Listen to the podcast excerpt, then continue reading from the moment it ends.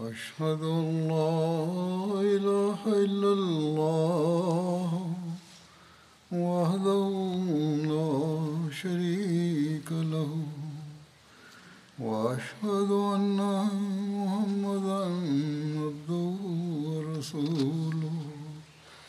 أما بعد فأعوذ بالله من الشيطان الرجيم. بسم الله الرحمن الرحيم. الحمد لله رب العالمين. الرحمن الرحيم. مالك يوم الدين. إياك نعبد وإياك نستعين. اهدنا الصراط المستقيم. صراط الذين أنعمت عليهم غير المغضوب عليهم ولا الضالين.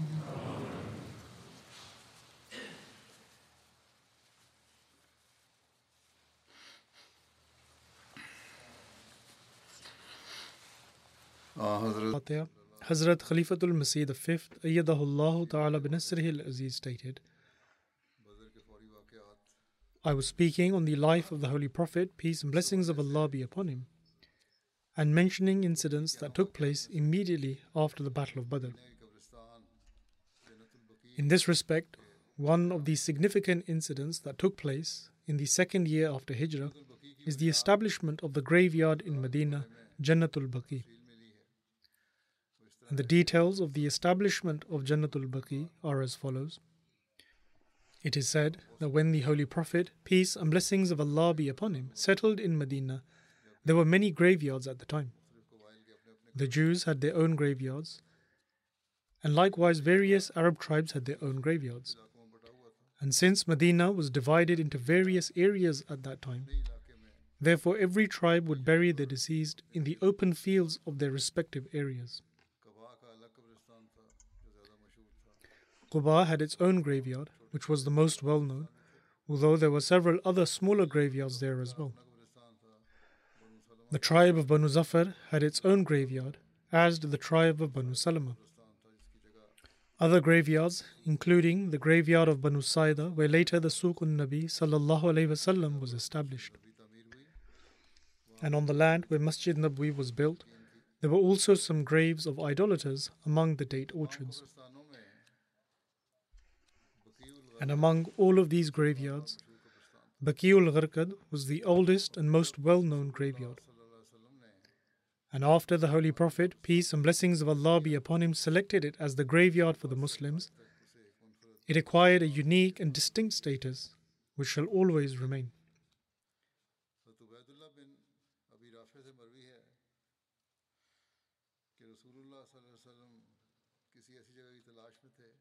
Hazrat Ubaidullah bin Abi Rafi relates that the Holy Prophet, peace and blessings of Allah be upon him, was in search for a place where only Muslims would be buried. And for this purpose, the Holy Prophet, peace and blessings of Allah be upon him, inspected various places. And this honor was, however, destined for Baqiul Gharqad. The Holy Prophet, peace and blessings of Allah be upon him, stated that I have been commanded to select this place, i.e.. And during that time, it was also known as Baqiul Khabkhaba. There were countless Gharqad trees and shrubs, and it was filled with mosquitoes and other insects. And it is said that whenever mosquitoes would populate in this area due to the filth, or it being a jungle, it would seem like a cloud of smoke had covered the entire area. The first person to be buried there was Hazrat Usman bin Mazun radiallahu ta'ala anhu. And the Holy Prophet, peace and blessings of Allah be upon him, placed a stone by his side as an indication and said, He is our predecessor. Whenever someone then passed away after him, people would ask the Holy Prophet, peace and blessings of Allah be upon him, where to bury them. And upon this, the Holy Prophet, peace and blessings of Allah be upon him, would say that bury him in Baqi near our predecessor Usman bin Maz'un.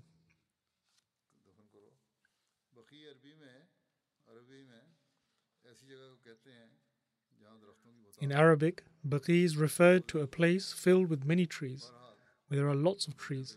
But in any case, in Medina, this place started to be known as Baqi'ul Gharqad, since it was filled with many Gharqad trees, just as I mentioned earlier.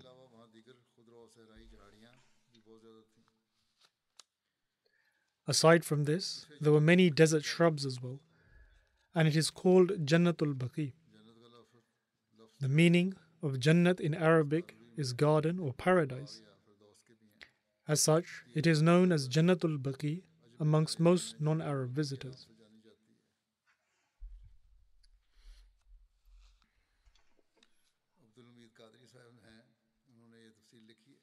Abdul Hamid Qadri Sahib has recorded these various details. And following this, he says that we should not forget that Arabs generally call their graveyards Jannat. Another name of this graveyard is Maqabirul Baqi, which was more commonly known among the Bedouins. With regards to this, Hazrat Mirza Bashir Ahmad Sahib radiallahu has mentioned in Sirat Khatam al-Nabiyeen, i.e. life and character of the seal of prophets, as follows. To the end of this year, i.e. 2 Hijri, the Holy Prophet, peace and blessings of Allah be upon him, proposed the creation of a graveyard in Medina for his companions, which was referred to as Jannatul Baqi. And after its creation, the companions were generally buried in this very graveyard. And the first companion to be buried in this graveyard was Usman bin Maz'un radiyallahu ta'ala. Usman radiyallahu ta'ala was from among the most pioneer Muslims and was extremely righteous and pious. He was a man of ascetic disposition. And on one occasion, after becoming a Muslim, he submitted to the Holy Prophet, peace and blessings of Allah be upon him, that if the Holy Prophet, peace be upon him, kindly grants permission, it is my desire to abandon the world completely and separate myself from my wife and children, so that I may devote my life wholly to the worship of Allah. However, the Holy Prophet, peace and blessings of Allah be upon him, did not permit him to do so. As a matter of fact, even with respect to such people who would not abandon the world completely, but would fast and offer salat so often that it would affect the rights of their dependents, Regarding them, the Holy Prophet, peace and blessings of Allah be upon him, would say that you should offer the right owed to God, and you should offer the rights owed to your wives and children, and you should offer the rights owed to guests, and you should offer the right owed to your own soul. For all of these rights have been appointed by God, and the fulfillment of them is also a form of worship.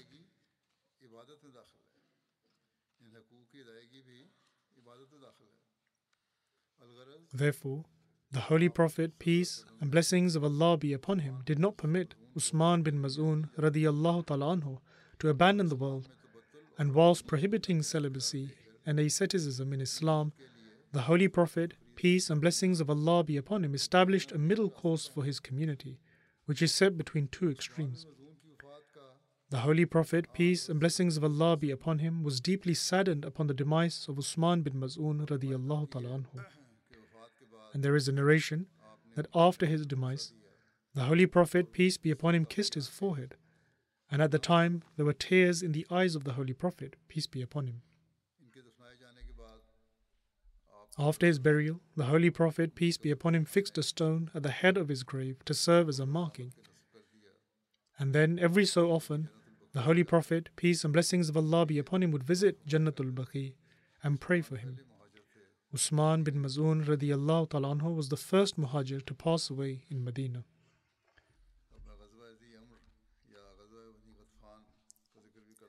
I shall now mention the expedition of Zi Amr, which is also known as the expedition of Banu Ghatfan.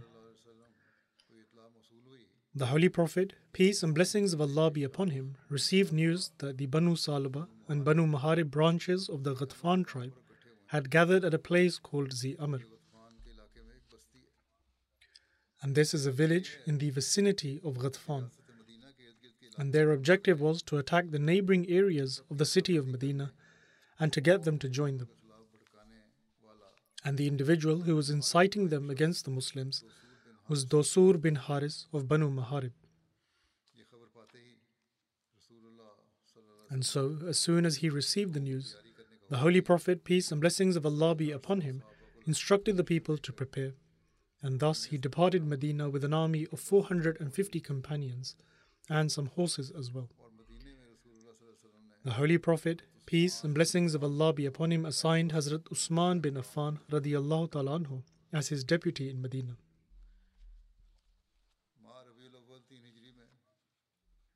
The expedition of Ghatfan took place in Rabiul Awwal 3 Hijri, and the Holy Prophet, peace and blessings of Allah be upon him, set forth for this expedition on 12th Rabiul Awal. The people of Medina had to bear his absence for 11 days, and then on 24th Rabiul Awal, the Holy Prophet, peace and blessings of Allah be upon him, returned to Medina. And the area where the Holy Prophet, peace be upon him, set up camp in order to gather intelligence about Ghatfan was a place near Ghatfan called Zi Amr. And for this reason, the expedition is called the Expedition of Zi Amr, and it is also referred to as the Expedition of Banu Ghatfan, with reference to it being against the tribe of Ghatfan.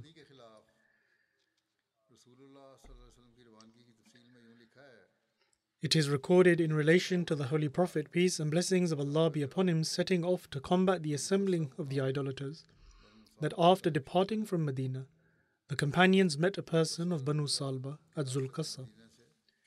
Zulqassa was situated 14 miles from Medina towards Rabaza. The person was called Jabbar, and the companions captured him and inquired as to where he was heading. To which he replied, That I wish to go to Yasrib in search of some livelihood.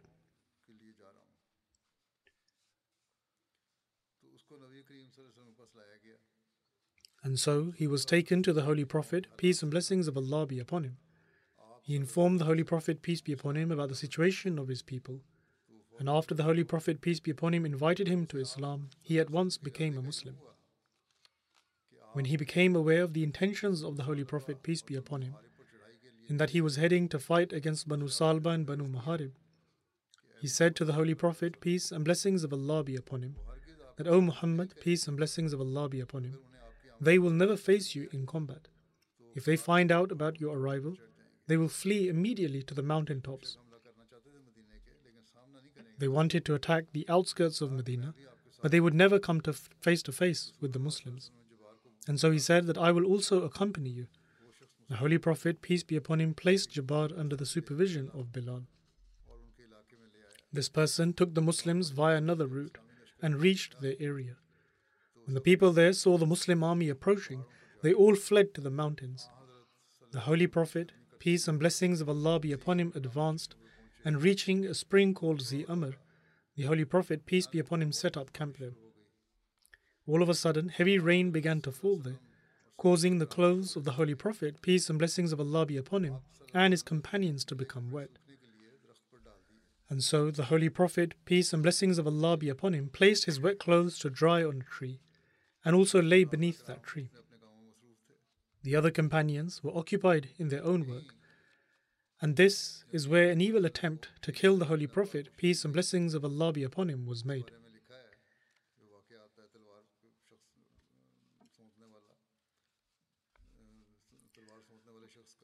It is written in relation to the person in this incident who drew his sword it is said that those who hid in the mountain tops were seeing all the movements of the Holy Prophet, peace and blessings of Allah be upon him, up above from the mountains. And so, when the idolaters saw the Holy Prophet, peace and blessings of Allah be upon him, lying down in one place all alone, they went to their chief Dosur, who was the most courageous of them all. The idolaters said to him that right now the Holy Prophet, peace and blessings of Allah be upon him, is lying down all alone and it is now your duty to deal with him. In another narration, it is recorded that when Dosur saw the Holy Prophet, peace and blessings of Allah be upon him, lying down alone, he said that may Allah destroy me if I do not kill Muhammad, peace and blessings of Allah be upon him. In any case, Dosur went forth with his sword drawn towards the Holy Prophet, peace and blessings of Allah be upon him, but stopped as he reached right where his head lay. He then addressed the Holy Prophet, peace and blessings of Allah be upon him, saying that who will save you from my hand today? Or perhaps he said that who will save you now? The Holy Prophet, peace be upon him, replied in full confidence that Allah will protect me. Upon this, the person fell to the ground and his sword fell from his hand. The Holy Prophet, peace and blessings of Allah be upon him, immediately picked up his sword and asked him that who will now save you from me? In reply, Dosur said,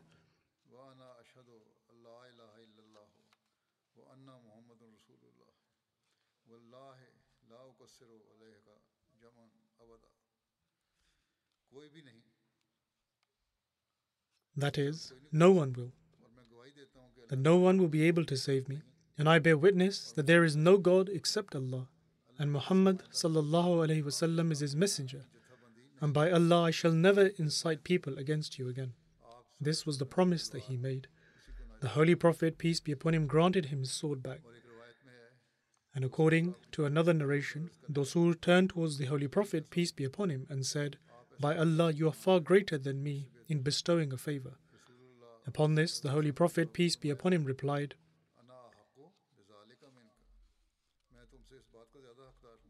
That is, it is more behoving of me to do a favor.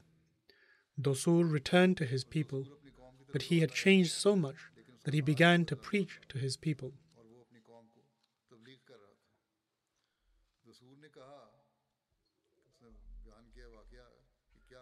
Dosur then related this incident of what happened to him and how he fell. And whilst narrating this incident of falling down, Dosur stated that I saw a tall person there when I was standing there with my sword drawn, he says that I saw a very tall person come there, and he pushed my chest, and I fell on my back. He hit him with his hand, and he fell on his back. And he then said that it was then that I realized that this was no human, but rather an angel. It is then that I accepted there that there is no God but Allah, and Muhammad is the messenger of Allah. He said by Allah, I will never act against him again.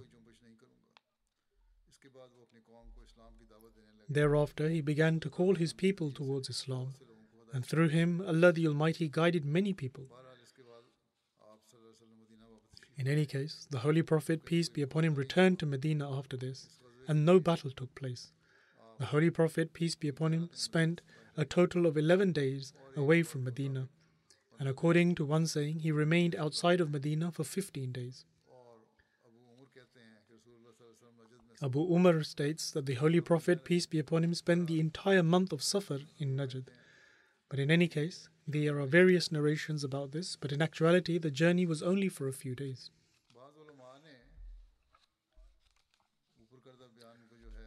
Some of the scholars have deemed that this particular incident i.e., the attempt on the Holy Prophet, peace be upon him's life by the sword, took place during the Battle of Zatur Riqa. And in doing so, they have declared the two incidents to be one and the same. However, most researchers consider these two incidents to have occurred during different battles.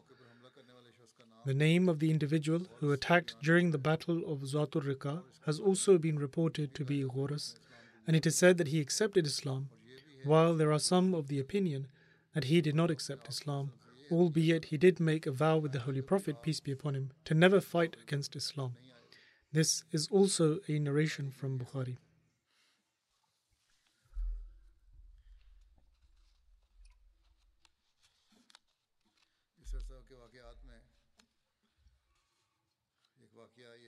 Another incident that took place during this time period is the demise of Hazrat Ruqayya and the marriage of Hazrat Umm Kulsum.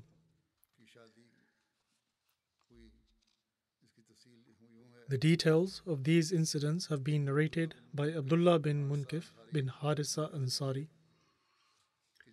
He narrates that when the Holy Prophet, peace and blessings of Allah be upon him, departed for the Battle of Badr, he left his daughter, Hazrat Ruqayya, in the care of Hazrat Usman.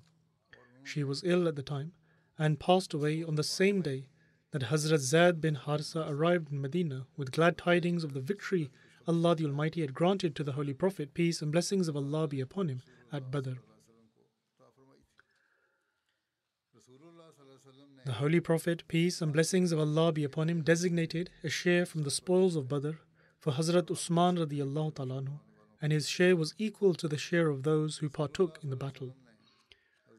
After the demise of Hazrat Ruqayya, the Holy Prophet, peace and blessings of Allah be upon him, married his other daughter, Hazrat Umm Kulsum, to Hazrat Usman radiallahu ta'ala anhu.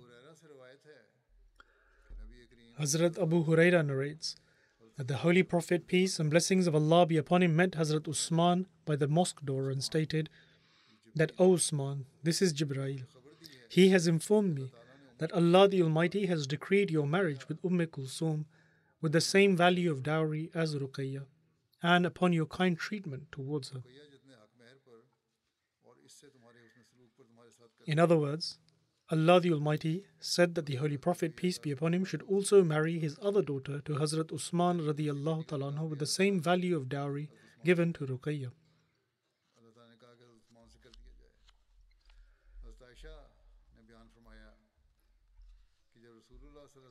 Hazrat Aisha radiallahu ta'ala anha narrates that when the Holy Prophet, peace and blessings of Allah be upon him, married Umm Kulsum to Hazrat Usman, he said to Hazrat Umm Ayman that prepare my daughter Umm Kulsum and then take her to Usman's home and beat the drum before him. And so she did as she was instructed. The Holy Prophet, peace and blessings of Allah be upon him, visited Hazrat Umm Kulsum three days later and said to her that, O my beloved daughter, how do you find your husband? Upon this, Umm Kulsum replied that he is an excellent husband. Hazrat Umm Kulsum remained with Hazrat Usman until 9 Hijri, after which she fell ill and passed away. The Holy Prophet, peace and blessings of Allah be upon him, led her funeral prayer and sat by her grave for a while. Hazrat Anas narrates that I saw the Holy Prophet, peace and blessings of Allah be upon him, with tears in his eyes as he sat by Hazrat Umm Kulsum's grave.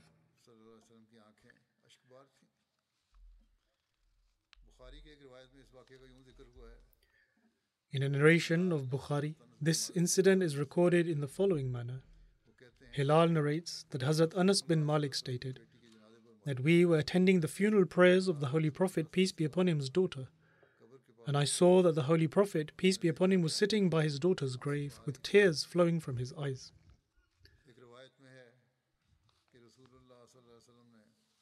In another narration, it is recorded that upon the demise of Hazrat Umm Kulsum, the Holy Prophet, peace be upon him, stated that if I had a third daughter, I would also marry her to Usman. Hazrat Ibn Abbas narrates that the Holy Prophet, peace be upon him, passed by a place and saw Hazrat Usman sitting there, crying in sorrow of the demise of the Holy Prophet, peace be upon him's daughter, Hazrat Umm Kulsum. The narrator of this tradition further states that the Holy Prophet, peace be upon him, was accompanied by his two companions, Hazrat Abu Bakr and Hazrat Umar radiallahu anhuma. The Holy Prophet, peace be upon him, inquired, O Usman, why do you cry? Hazrat Usman replied that, O Messenger of Allah, peace and blessings of Allah be upon him, I am crying on account of my relation to you as your son in law has now come to an end. Both your daughters were married to me, and they have both passed away and now I am no longer your son in law. The Holy Prophet, peace and blessings of Allah be upon him, stated that do not cry. I swear by him to whom my life belongs.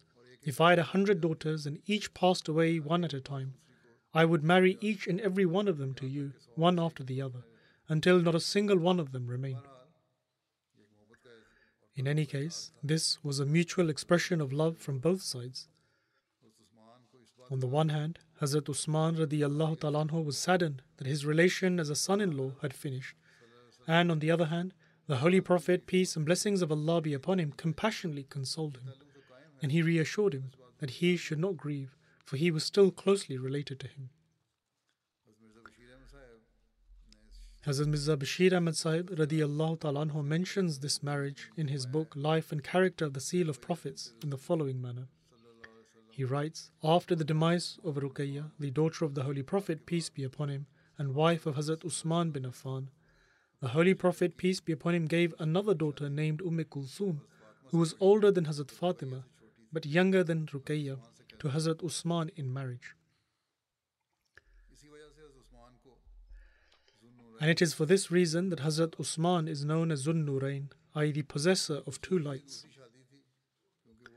And this was the second marriage of Umm Kulsum, because in the beginning her sister Ruqayya and her were married to the two sons of Abu Lahab, the paternal uncle of the Holy Prophet, peace and blessings of Allah be upon him. However, before their Rukhtana could be held, this relation was severed on the basis of religious opposition. The Holy Prophet, peace and blessings of Allah be upon him, gave his daughter Ruqayya to Hazrat Usman in marriage first, and then after her demise, married off Umm Kulsum to him as well. It is unfortunate, however, that the progeny of both these daughters did not continue. Umm Kulsum did not have any children at all, and the son of Ruqayya, whose name was Abdullah, passed away at the age of six. And the marriage of Umm Kulsum took place in Rabiul Awwal 3 Hijri.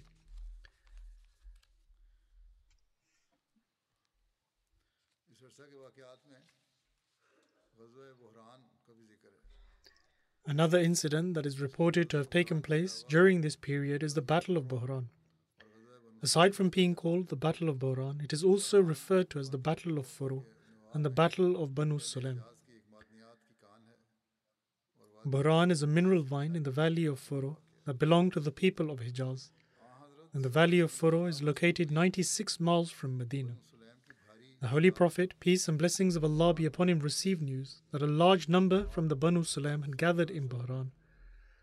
And so the Holy Prophet, peace and blessings of Allah be upon him, appointed Hazrat Abdullah bin Umm Maktoum, or according to another narration, Hazrat Umar as his deputy in Medina, and departed towards Buhran with 300 companions.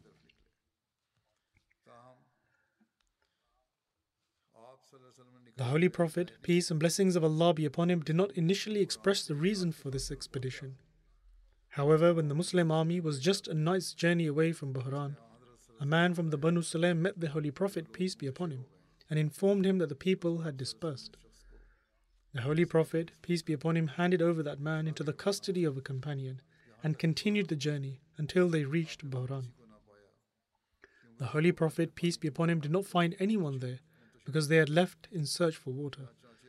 And thus, the Holy Prophet, peace be upon him, returned, and no battle occurred.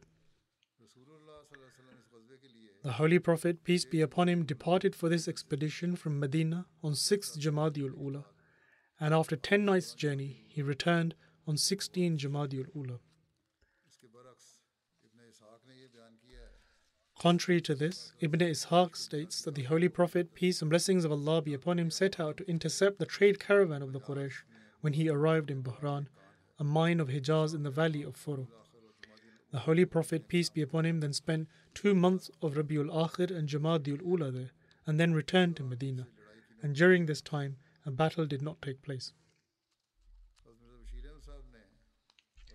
Hazrat Mirza Bashir Ahmad Sahib radiallahu ta'ala mentions the details of the Battle of Bahran in the following words. And much time had not passed since the Ghazwa of Zi Amr, that is to say, in late Rabiul Awwal 3 Hijri. The Holy Prophet, peace be upon him, received the horrific news that the Banu Sulaim were once again regrouping in a very large number at Bahran with the intention of launching a sudden attack upon Medina, and that a party of the Quraysh was also accompanying them. With no other choice, the Holy Prophet, peace and blessings of Allah be upon him, set out from Medina once again with a group of companions. However, as was their habit, these wild beasts of Arabia, who lay in ambush to strike their prey suddenly and in a state of inattention, dispersed upon receiving news of the imminent arrival of the Holy Prophet, peace be upon him. And after a stay of a few days, the Holy Prophet, peace be upon him, returned.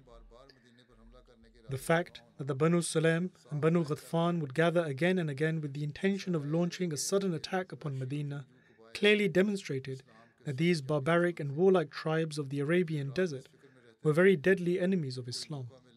Day and night they would remain preoccupied in order to find some opportunity by which the Muslims would be utterly destroyed. Just attempt to visualize the vulnerable state of the Muslims at the time as to how their days were passing in that era. On the one hand, there were the Quraysh of Mecca, who had become blinded due to their enmity of Islam and due to their spirit of revenge for the Battle of Badr. Clinging to the drapes of the Kaaba, they took vows that they would not rest until the Muslims had been completely annihilated. and on the other hand were these bloodthirsty wild beasts of the Arabian desert, who were restless to drink the blood of the Muslims due to them being incited by the Quraysh and their own animosity towards Islam.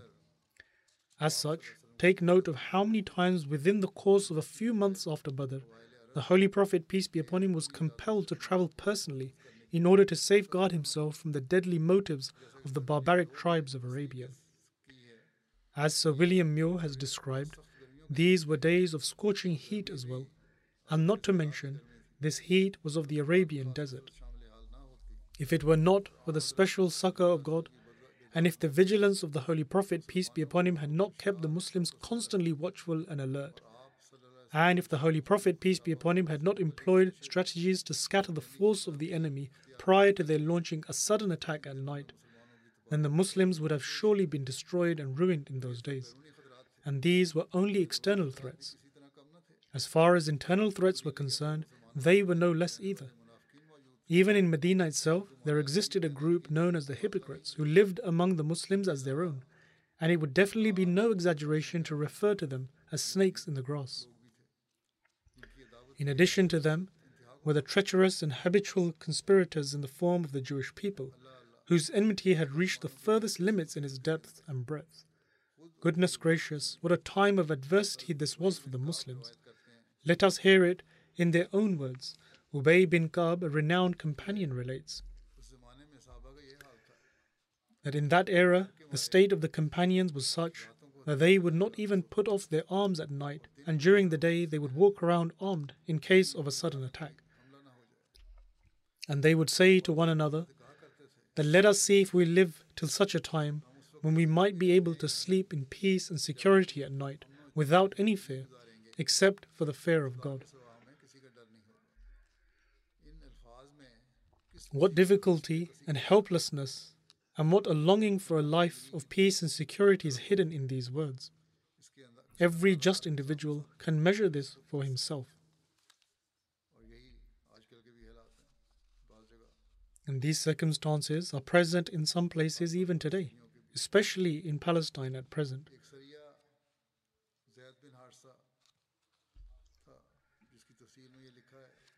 There was also the expedition of Zaid bin Harsa, the details of which are as follows The defeat of the Banu Sulaim, the exile of the Banu Ghatfan, the fleeing of Abu Sufyan during the Battle of Sawiq, and the defeat of the Banu Salba and Banu Maharib during the Battle of Banu Ghatfan were all testaments to the growing military competence of Medina.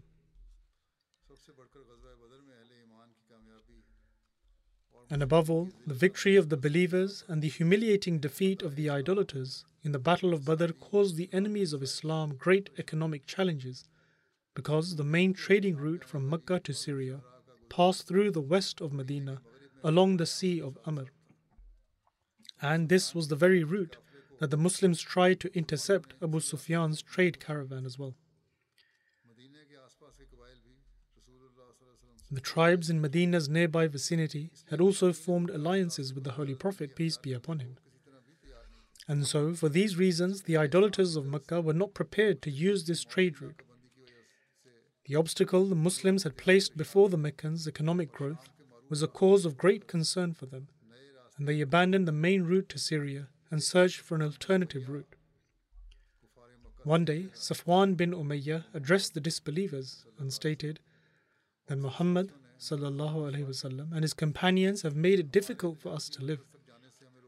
They have prevented us from going to our central location for trade, and I do not understand what we should do.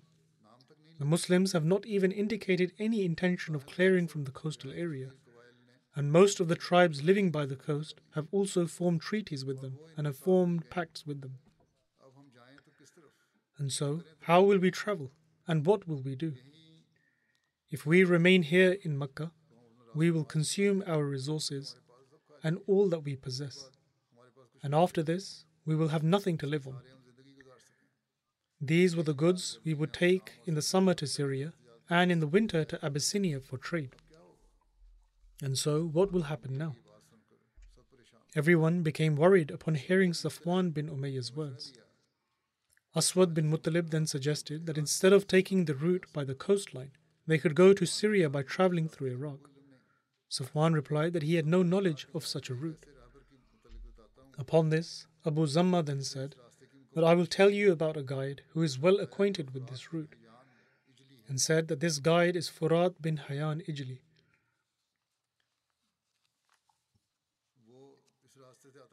He stated that he frequently uses this route and is well acquainted with the journey. Safwan swore by Allah and stated that outstanding, this is exactly what I desired. Furat was summoned, and when he arrived, Safwan said that I would like to take a trade caravan to Syria.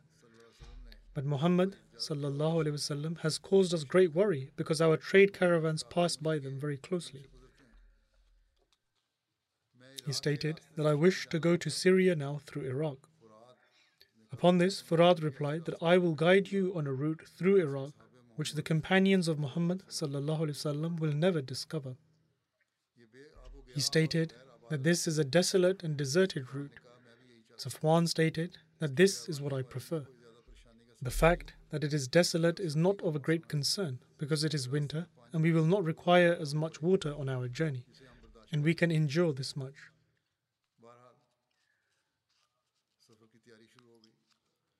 In any case, they commenced their preparations for the journey. Following this, Safwan bin Umayyah informed everyone about the preparations for the caravan and took his belongings. He also took dishes made of silver, silver nuggets, and other goods along with him. And Abu Zamma also entrusted Safwan with 300 misqals of gold and silver nuggets so that he could make purchases for him. One misqal is approximately four and a half grams, or exactly 4.37 grams. Nevertheless, this was a very large sum of money. According to another narration, Safwan set out with goods comprising silver dishes and silver nuggets, equivalent to 30,000 dirhams.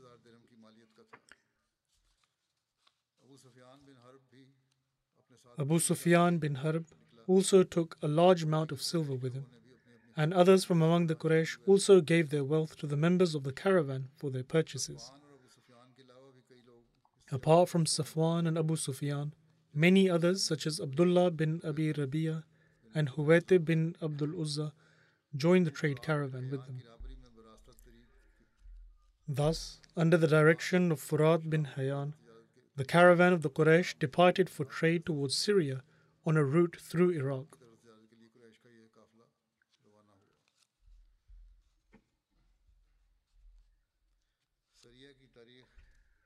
Then, with regards to the date of this particular expedition and the other names it is known by, it is mentioned that this expedition took place in Jamadul Akhirah in 3 Hijri. This expedition is also known as Sariya Karada, and it is said that Karada was a water well found in the Najd area. The Quraysh were very careful with regards to the route they took, as mentioned earlier and they tried their utmost for this news not to spread to Medina. Otherwise, it would have been impossible to use this route as well. However, the will of Allah had decreed for something else, and this news could not be kept a secret by the people of Makkah. Nuaym bin Mas'ud Ashja'i learnt of this plan, and it was around the same time that he had to come to Medina to see to a particular task. At the time, he was irreligious and a polytheist. In Medina, he stayed with one of the chieftains of the Banu Nazir, Kinana bin Abi Huqaiq, and he gave him alcohol to drink. During this time, a companion by the name Salid bin Numan bin Aslam frequently visited the Banu Nazir tribe. And so Salid reached the gathering in which Nuaym and Kinana bin Abi Huqaiq were seated. Nuaym was completely drunk, and owing to his intoxication, he was unable to stop himself from disclosing the plan. He told them everything about the plan of the trade route which would pass through Iraq under the supervision of Safwan bin Umayyah.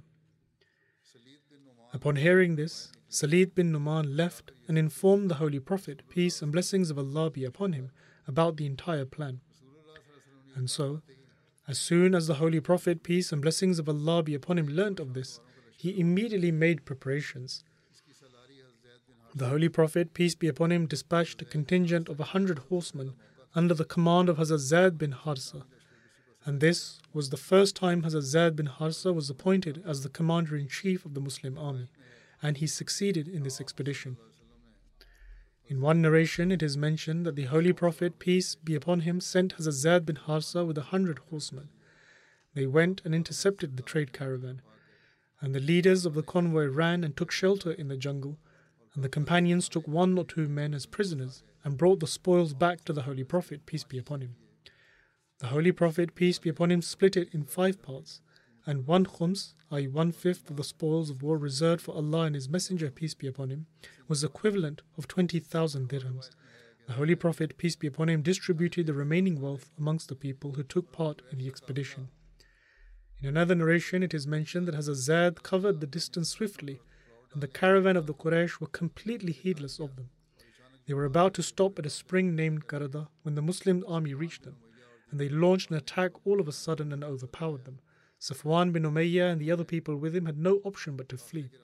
The Muslims captured Furat bin Hayyan, who was the guide of the caravan, along with two other men, and they acquired large quantities of utensils and silver, which was worth approximately a hundred thousand dirhams. The Holy Prophet, peace and blessings of Allah be upon him, took out khums, i.e., one fifth, and then distributed the remaining spoils between the army. The guide of the Quraysh, Furat bin Hayyan, accepted Islam at the hands of the Holy Prophet, peace and blessings of Allah be upon him. The remaining details of these accounts will be mentioned in the future, God willing. And the reason for stopping these caravans was that they would use these trading goods to wage war against the Muslims. It is similar to the sanctions that are levied today. However, they, i.e., the worldly powers, do so to achieve their vested interests, and in fact, at times, they are completely wrong. For example, the USA has imposed sanctions on Uganda because their parliament passed a law against LGBT. Although they do not mention the reason, but this is the true reality. And so, this is the condition of these people how can they ever raise an allegation against Islam? Nonetheless, I will mention these matters in the future, God willing. I would like to remind you once again to continue praying for the people of Palestine who are being oppressed. Now, at least some non Muslims and certain politicians, though timidly, have started speaking out against this injustice. In fact, even some Jewish people are separating themselves from these actions and have called upon the Israeli government saying that they are defaming them.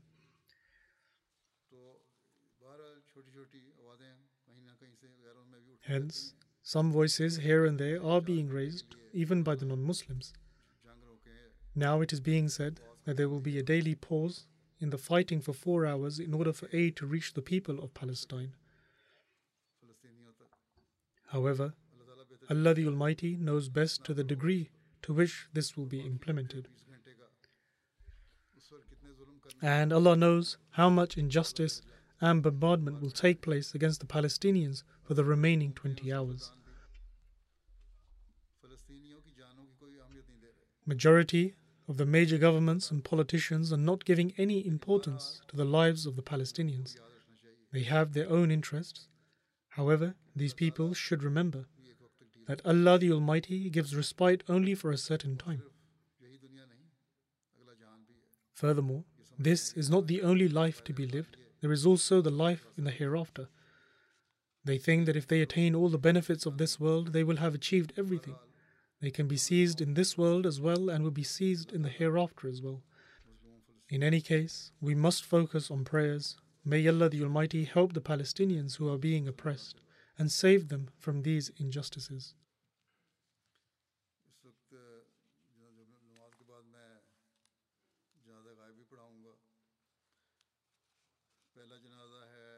Now I will also lead some funeral prayers in absentia after the prayers. The first funeral prayer is for Mansura Basma Sahiba, wife of Hamidur Rahman Khan Sahib. She passed away recently. Inna lillahi wa inna ilayhi rajoon. Verily to Allah we belong and to Him shall we return. She was the paternal granddaughter of Nawab Abdullah Khan Sahib and Hazrat Sahibzadi Amatul Hafiz Sahiba. She was the maternal granddaughter of Hazrat Sahibzada Mirza Sharif Ahmad Sahib and Bu Zainab Begum Sahiba, and she was the daughter of Mia Abbas Khan Sahib and Amatul Bari Begum Sahiba. By the grace of Allah the Almighty, she was a Musia and a very pious lady. Whilst announcing her nikah, Hazrat Khalifatul Masih III rahimahullah delivered a sermon which contained various advice, and so I will read a part of that sermon here. Hazrat Khalifatul Masih III rahimahullah stated, With this nikah, certain responsibilities will be placed on both the girl and boy which they previously did not have. Firstly, there are responsibilities which they have towards each other. The husband has certain responsibilities towards his wife, and likewise the wife has certain responsibilities towards her husband.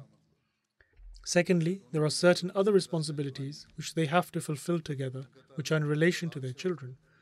With regards to the responsibilities related to the children, there are certain responsibilities which are divided between the two.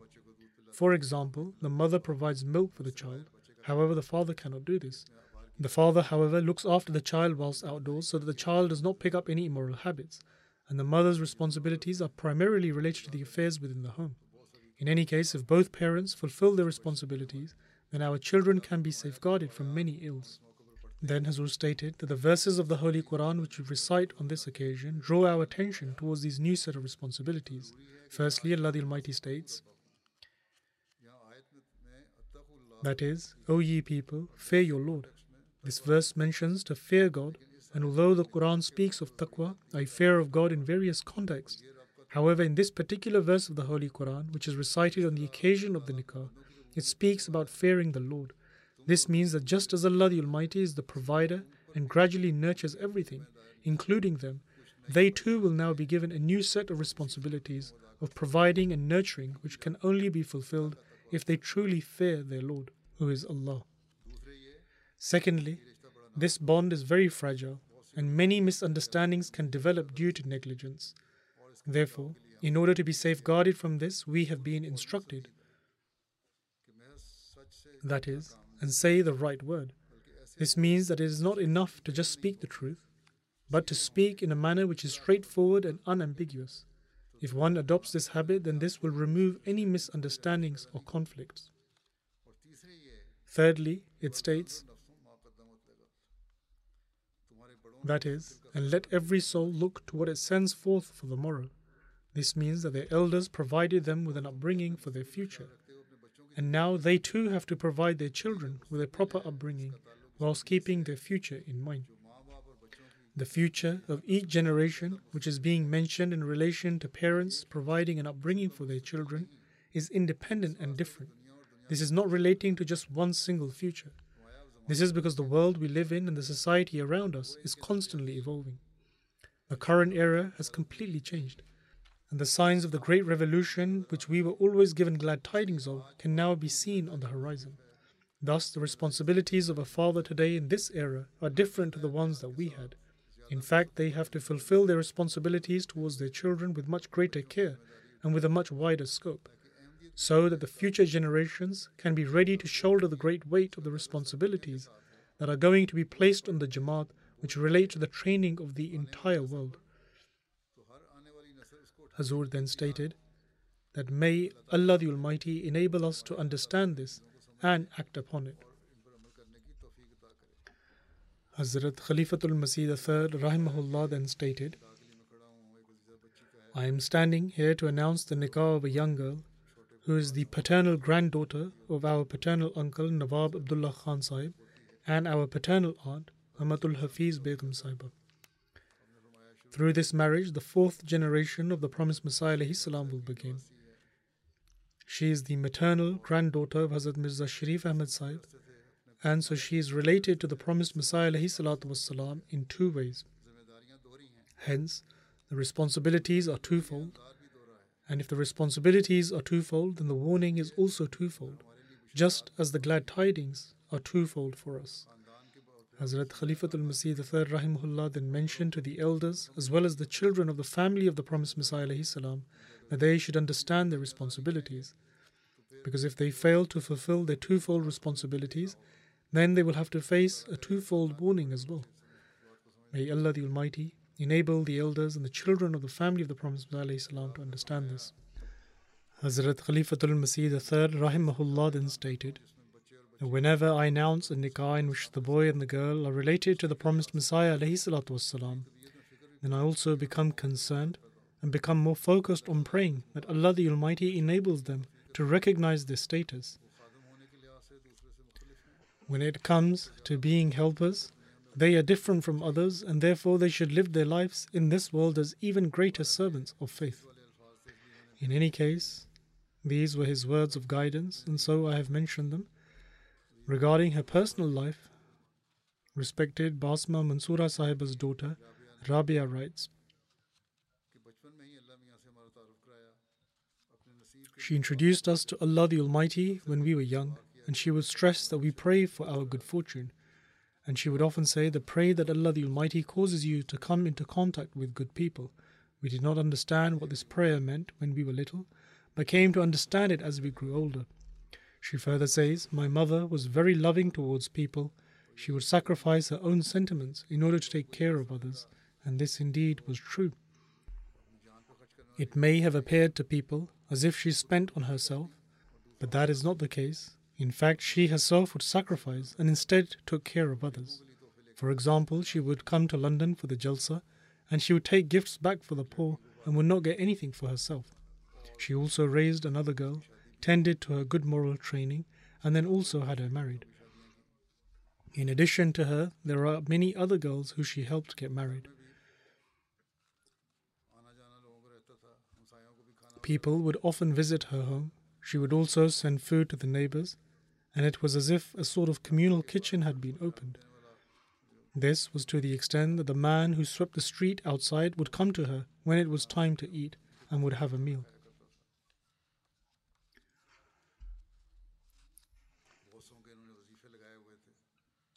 She had also set a stipend for many people, and if ever she was advised to save something for herself, she would say, I have never thought about tomorrow, for Allah the Almighty is the master of my financial needs. She had a great deal of honor and respect for life devotees, and she would take care of her relatives who were life devotees and would keep in touch with them as well.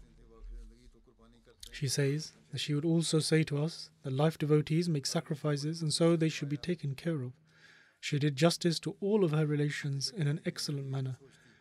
She would always say that she never thought about how others have treated her.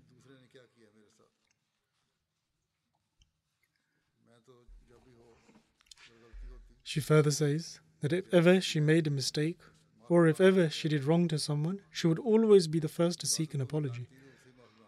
And if ever she scolded a worker, she would seek apology from them too, and then she would give them a reward. Her son in law, Mirza Taqiyuddin, says that she did wasiyat at a very young age. I also checked the wasiyat form and I was astonished to see that she had done wasiyat around the age of 14. He further says that she recounted a dream she had when she was a child she saw in a dream that she was firmly holding onto Allah's foot and crying profusely. She said that when she woke up, she was in fact crying, and she would say that till now, Allah the Almighty has taken care of everything for me. One of her acquaintances here, Ruhi Shah Sahiba, says that if she befriended someone, then she honored that friendship. She was a very grateful person and she was content with the will of Allah the Almighty and was always grateful to Him for His blessings. She was kind to others, and then she would express a great deal of gratitude to the extent that the other person would become embarrassed.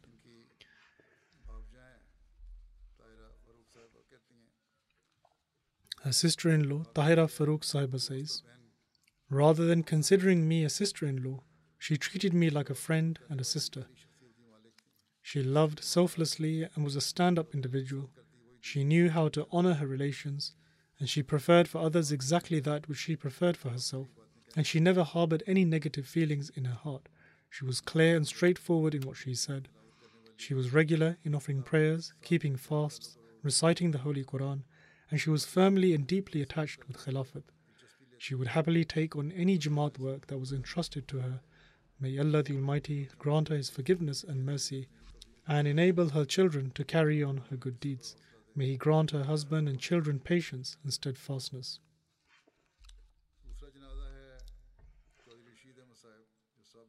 The second funeral is of Chaudhry Rashid Ahmed Saib, former Deputy Registrar at the University of Agriculture in Faisalabad. He had currently been residing in the United States. He also passed away recently. Inna lillahi wa inna ilayhi raji'un. By the grace of Allah the Almighty, he was also a Musi. His son Rafiq Tahir Sahib is serving the Jamaat in Los Angeles. He says that Ahmadiyyat first came into their family through the deceased's older brother Chaudhry Barkat Ali Sahib, after which his father and the rest of his family had the honor of pledging allegiance. He further says that during the disturbances of 1974, his home was within the university area among the university quarters, and a mob attacked him and looted his home, setting fire to everything he had. In any case, he left from there at the time and returned to the university two to three months later when the conditions had improved. The vice chancellor said that the owner of the crescent mill had said that I wish to cover your losses, so tell me the extent of the damage. Upon this, Chaudhry Rashid Sahib raised his finger towards the sky and he said, I will certainly not take help from anyone, for I am bearing this loss in the way of Allah the Almighty. I suffered this loss for His sake, and Allah the Almighty Himself will cover the losses. And Allah the Almighty then bestowed such blessings upon him that within a short span of time he was able to make up for the loss he endured. He had a relationship of great love and obedience with Khilafat, and he strove to fulfill instructions to the letter.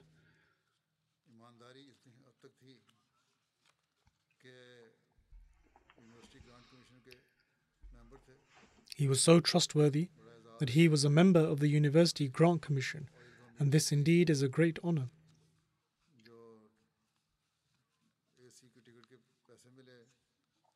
Once there was a meeting, and he had been given money to cover the expenses of the train ticket to attend the meeting. On the way back, some of his family members said that they wished to accompany him, and so he changed his ticket to second class in order to sit with his relatives and return the remaining amount to the government.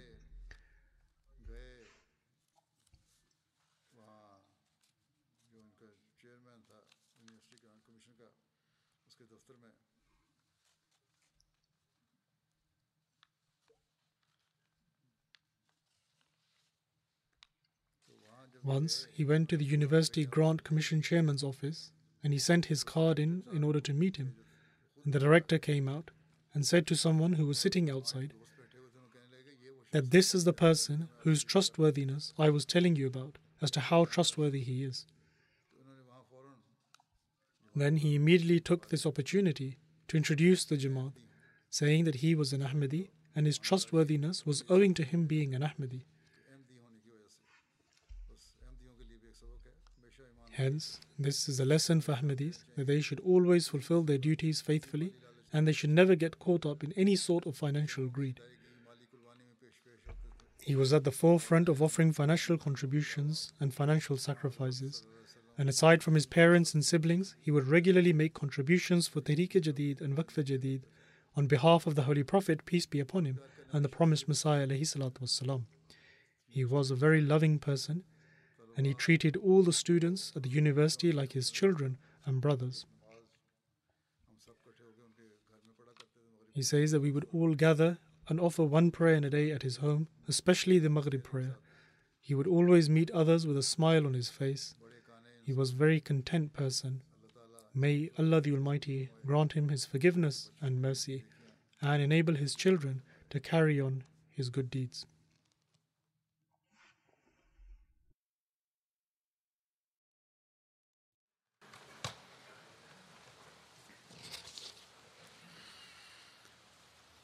الحمد لله الحمد لله نحمده ونستعينه ونستغفره ونؤمن به ونتوكل عليه ونعوذ بالله من شرور أنفسنا ومن سيئات أعمالنا. من يهده الله فلا مضل له ومن يضلل فلا هادي له ونشهد أن لا إله إلا الله ونشهد أن محمدا عبده ورسوله عباد الله رحمكم الله إن الله يأمر بالعدل والإحسان وإيتاء ذي القربى. وينهى عن الفحشاء والمنكر والبغي يعظكم لعلكم تذكرون. اذكروا الله يذكركم. وادعوه يستجب لكم ولذكر الله أكبر